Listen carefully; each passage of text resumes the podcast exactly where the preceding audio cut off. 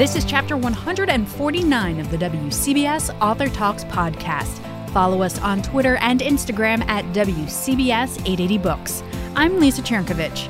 This week, we chat with perennial bestseller Mary Kay Andrews about her latest beach read, but don't call it a guilty pleasure. Then we talk with author Megan Campisi, whose new novel centers around the little known tradition of sin eating. Before she was the best selling novelist of 27 books, Mary Kay Andrews honed her writing chops as a newspaper reporter. She pays tribute to her past in her latest novel, Hello Summer, which features a tenacious reporter, a political mystery, some family drama, and of course, a dash of romance. I recently got to speak with the Queen of Beach Reads about this week's summer read pick. You pay homage to your newspaper roots with this book. Why was the time right to honor that part of your past? Well, you know, uh, I started working on this book a year ago, and I wasn't really thinking so much about timing as my desire to kind of write a love letter to print journalism. But um, over the space of a year, um, things, you know, things just got crazier and crazier. And um, of course, the print journalism business is has is in trouble, and um, it was already in trouble before all of this. But with everything else going on, it's uh, you know it, it, some things have been exacerbated. On the other hand, um, some some and some smaller ones are doing well because they've really figured out what their communities are asking for, and I think that's kind of um, what Conley finds out when she's working for the for her family newspaper that you know local journalism matters and the community needs it and wants it. Tell us a little bit more about your main character, Conley, and what she stumbles upon in Hello Summer. Well, Conley has been a hard charging investigative reporter working uh, for the Atlanta Journal Constitution, which not coincidentally was the last newspaper I worked at. And um, she's gone home to her very reluctantly to Silver Bay, Florida, in the Panhandle, and she's reluctantly been guilt tripped into taking a job at the at the family's struggling weekly paper. Within a few nights of being back in town, uh, she's getting cabin fever. There's nothing. There's nothing to do in this tiny town. They roll up the sidewalks at nine o'clock. So she goes out for to have a drink at the only place around that's open late at night, and that's the American Legion Bar, which is about 30 miles out of town. Um, she goes there, runs into an old, old family friend. They have some drinks. They dance to the jukebox and head home at three in the morning.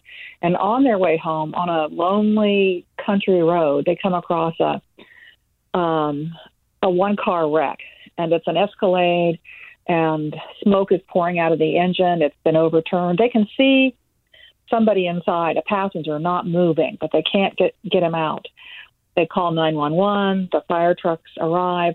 The car bursts into flame, and uh, you know, driver is, does not make it. And um, they have no idea who the driver is, but they know it's because of the stickers on the car. It's somebody from Silver Bay the next day they learned that the driver was the district's longtime um, conservative Republican congressman. And so the questions immediately start to um, pop up. He turns out his family has not disclosed that he's had a terminal cancer diagnosis. So he's in his late 70s, early 80s. What's he doing out in the middle of nowhere at three in the morning? He's, you know, been very ill. Um, and then more things happen. So Conley happens to to be in the right place at the right time when it comes to this big political story in her hometown. Were you ever that lucky as as a reporter? Uh, not right. Well, I I'll tell you, I I have stumbled across some stories, uh, just crazily being in the right place at the right time. Years ago, I did a story about um, this woman they called the Black Widow. She had poisoned two or three of her husbands. She'd been in prison, gotten out of prison, walked away. She was on the lam, and um, there was a you know big search going on for her. And I got sent over to Alabama to write about the story. And uh, while I was on my way there, they found her. She had died of hypothermia. She'd crawled into somebody's yard and you know died. So I was in this small town in Alabama doing the story.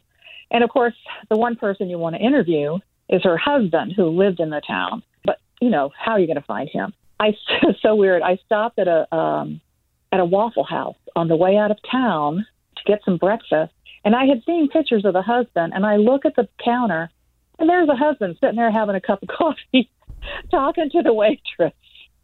And that's that's a memorable time for me. I went up and I, you know, offered my condolences and asked him if he had anything to say, and he he didn't have much to say. There, there's nothing like the feeling of having a scoop. Absolutely. And you've been there, Lisa.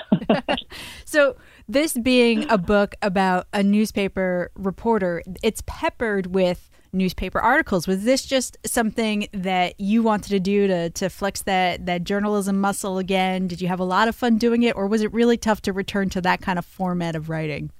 I think I had pent up longing. Um, and I wanted to give the reader the sense of being in that newsroom with Conley and feeling that adrenaline rush. And I also wanted the reader to have an idea of the kind of pushback you get when you ask uncomfortable questions. Um, so, um, you know, I've been on the receiving ends of some pretty angry phone calls back in the day. And, um, you know, I've been on the receiving end of being marched into an editor's office and being told that somebody's called up and wants you fired. So, yeah, I, I really just wanted to give the, I wanted to put the reader in the Conley shoes. You know, as as you're answering that question, I know you've you've written books for for so long now. You've done so many of these interviews. Have you ever gotten used to being the one who has to answer the questions rather than ask them? Yeah, I, I mean, I've been doing this for 28 years. and of course, uh, you know, I'm I'll I'll be watching television or reading a story or listening to the radio, and I'll and I'll hear an interviewing an interviewer asking questions, and every once in a while, I think to myself, I wouldn't have asked that question. I would have asked it a different way. that part never. I, I you know, you never get that out of your system. At the very top of this interview, you mentioned, you know, the plight that's facing many real uh, small town newspapers what do you think is lost when one of those community based, you know, hyper local papers has to stop printing? Um, so much is lost. The sense that um, of, of there being a voice for the community, and not just in politics, but in um, in covering schools, and covering civic functions. Um, you lose that. A, a big city paper. Um, I live in a town that's uh, a mile and a half square, and now it's inside the Beltline in Atlanta, but and but you know the Atlanta Constitution doesn't doesn't cover what's happening in my town when, for instance, um, trash days change. Well, that trash day is a big deal to people in communities. And so I think you lose that sense of who you are as a community. You lose the ability to come together for common good. Have you ever thought of starting up maybe your own little anonymous community paper? no. I mean, I've watched I've watched efforts come and go, um, and have you know I always have my fingers crossed that it will work out, and I have supported some hyper local efforts in the past, but uh, you know my job these days is to, is to write the best story I can, and and in um, and I write a novel a year. I'm not starting up a paper anytime soon, but you know I support. I subscribe to like five different newspapers. My hometown paper, the Tampa Bay Times, I support them. I'm a daily subscriber to the New York Times, the Washington Post, the Atlanta Journal Constitution. So that, that's what I, you know. That's my my way of saying you're important, you matter.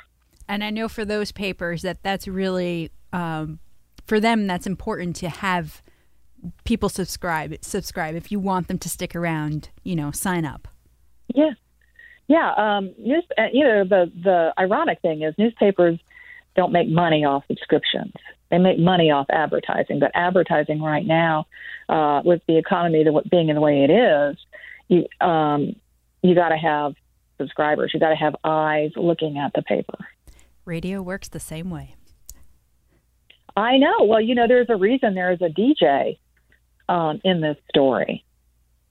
Yes, who's kind of a mystery character. I was scouting a small town on the Gulf Coast and um, to see if that would be the location for my um, for Hello Summer.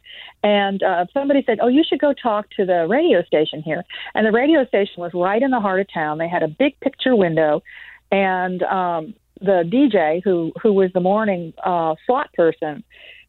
They they were like he this person is so he's he's tapped into everything in the community, and I thought well that would be interesting. But what if I made him a late night DJ? And um, and the same thing with radio. I mean, radio has gone through huge, huge changes, and so I want to talk a little bit about that too. I love his character. I love all the characters. There's a so many of them, and they're so lovable. But I have to tell you, my favorite is Little Grace Ann, and I was laughing out loud at, at her antics. I mean, she was just like this great little bright spot in this novel.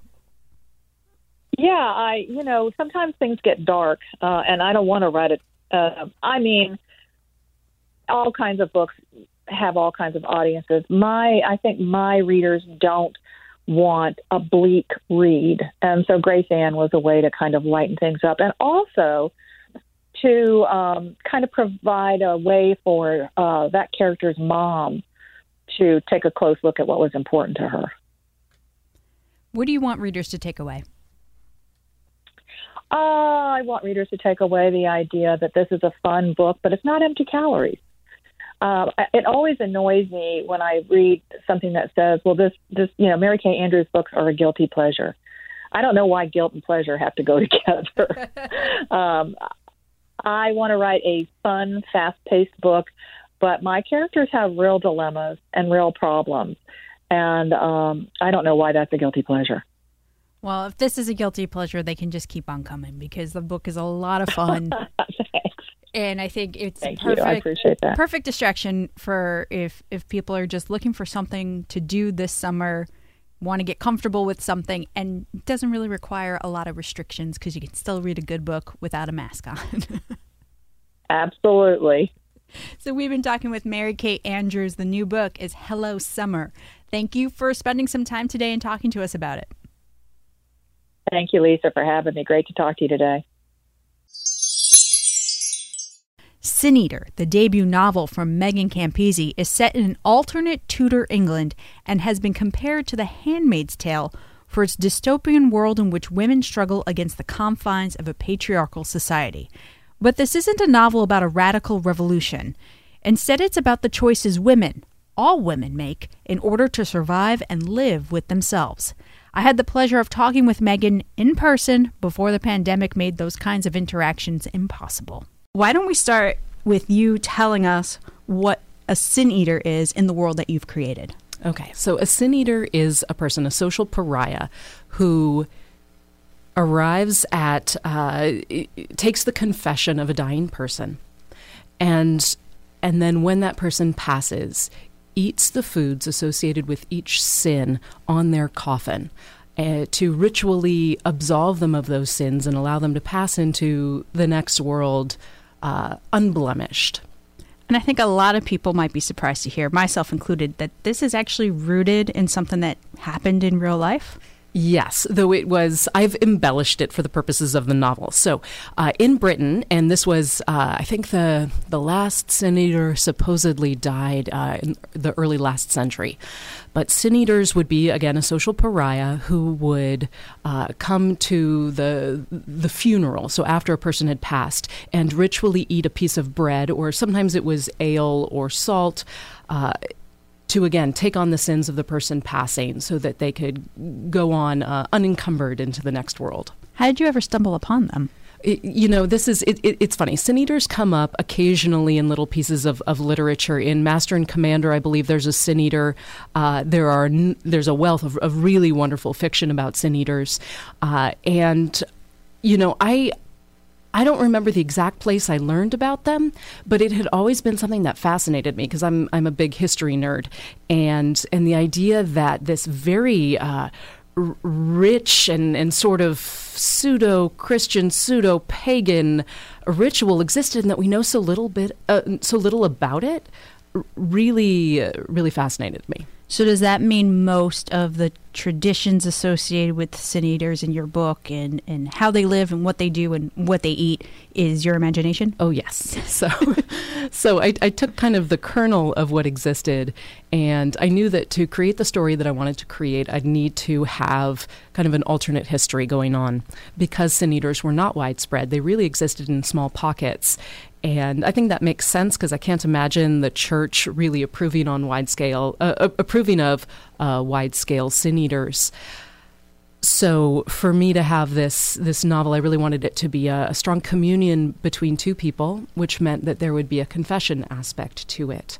Uh, and that really resonated with me. I, I grew up Catholic, and uh, that was a that was a presence in in my life. The act of confession and seeing last rites and and so I wanted that aspect to be part of the book, so that the main character could have a really strong uh, communion with people and become a, an essential part of their lives. And we should mention that the only time these people are allowed to speak is at this time of confession. Yes, and again, that's my invention, but uh, but but yes, I, I wanted the her to be a social pariah to an extreme. You came to armed with the list of foods because mm-hmm. I think that's one of the more interesting parts of this book. Not only are there different types of foods associated with the different types of sins, they're a very bizarre list, I think, to mm. modern day, you know, taste buds and sensibilities. Absolutely. How did you decide what foods would be associated with what sins? So I spent a lot of time looking at Tudor cookbooks. Number one, uh, looking through old recipes. Uh, in in my early days, one of my my artist survival jobs was as a cook uh, in Paris, and so I, I. I, love food. I love recipes, and uh, so it was a lot of fun to do that research. And then uh, some of it, I have to say, was just my imagination. What what what appealed to me, I liked the idea of, of some of these words. The word gristle uh, is so evocative to me, um, and also syllabub. I love the sounds of these. Uh, so I thought about some of the sins have kind of cousin sins like envy and covetousness, you have to kind of split hairs about what exactly are the differences. And and so I had uh, foods that are related or kind of in the same family of foods, all all dairy items, for example. And it's interesting too because you know when people think of confession, you being raised Catholic, I was raised Catholic confession is something between you and the priest. Nobody else knows about it. Mm-hmm. But sin eating is kind of the opposite because at yes. the funeral, the food is laid out on the coffin. And if everyone is familiar with foods associated with the sins, they know exactly what this person may have done that had been kept secret until the point of their death. Yes, I liked that idea that you had to at some point share with your community and there's some sense of accountability. Now of course you've passed on, but but the community learns about who you are. And that's central to the plot of your book. Absolutely. And so I liked it on two levels. Number 1 because I thought it was an interesting sociological experiment. And then, second, it, it allowed me to create the mystery that is central to Sin Eater the the book has been likened to a Handmaid's Tale. Mm-hmm. I think there's a little bit of the Scarlet Letter in there as well. I agree. Um, did those classic stories inspire you? Absolutely, and the Scarlet Letter in in particular, that was something that I was thinking about. The idea of, of what it's like to be a marked person. What it is is it like for society to tell you who you are and uh, tell you what your position is, and then how you certainly for me coming of age started to learn how to decide for myself uh, which I think is something that a lot of us grapple with, and many of us are still on that journey of figuring out for ourselves who we want to be. And in both those books, and your book too, that who that we're talking about, we're really talking about women. Absolutely, absolutely. Uh, and and another thing about the Scarlet Letter that I really like is in that book, uh, Hester's isolation actually becomes a source of freedoms that are unanticipated, and and that's a big part of Sin Eater as well. Right, because May May Owens, who's your main character, there there is a point where she realizes that the fact that she's a social pariah means she can kind of go out and do things and nobody's going to stop her. Absolutely. And whatever that meant in like Tudor England. yes, yes, yes, yes. It's and and so it is set in the past during the time of a fictional queen who's mm-hmm. very much like Elizabeth I. Yes. But you know, uh, going back to how modern day society treats women, they weren't treated very well back then either. And you know, and also the people who who then were on the fringes of everyday life, like mm-hmm. the actors and the performers, or maybe the lepers, and the yeah. way those people are viewed today as well. Absolutely. I liked the idea that, that May finds her home eventually among other I call them unseen, the people who are on the fringes of society. And, and to me, the, the book is not only about deciding who you are for yourself, but also finding your true family, whether they be related to you or not. And, you know, for somebody who isn't supposed to speak, May is awfully powerful for someone with no voice. Th- that was, it was really enjoyable to find ways that she could. Uh, have agency in her life without words. And I think that uh, some of my background in theater really helped with this. I, have I've written a lot of plays, and in, in plays, uh, you just have dialogue. Um, it, it, so it seems that, that that would be the opposite, but but there's so much that you actually learn how to communicate with actions, and I think that there is an, entire uh, vocabulary that we have with action and physicality that we, we we forget about, and so I really got to lean on that when writing this book. Is that theater background also why there's a traveling troupe of actors who put on a show? Absolutely. I'm a big theater geek. I, I teach at a theater conservatory in Manhattan, and so it's it's part of my everyday life. I have to say, um, I'm not going to spoil anything, but I found myself surprised at where May ends up. It's mm. not where I thought things were going to go. So I, this is so, some people have asked, is this a feminist book? And I think that because I am a feminist, anything that I write kind of falls in that category. Um, but yes, this book is not necessarily a a radical overthrowing of a society or a, a social structure. I, it's more. I like to think of it as uh, one woman's tiny revolution in how she makes choices in her life and how she views herself uh, looking at how, for example, in my own life, I could make tiny choices that would greatly impact my agency um, and and my my social interactions for the better.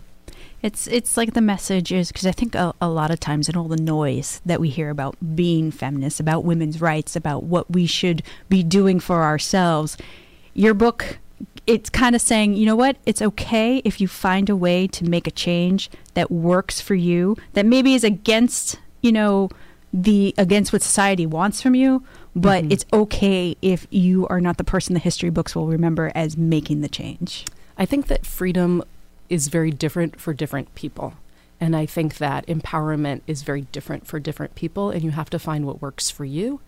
Uh, and that's that's at the end of the day, that's that's who you owe it to is yourself. And is that what you really want readers to take away?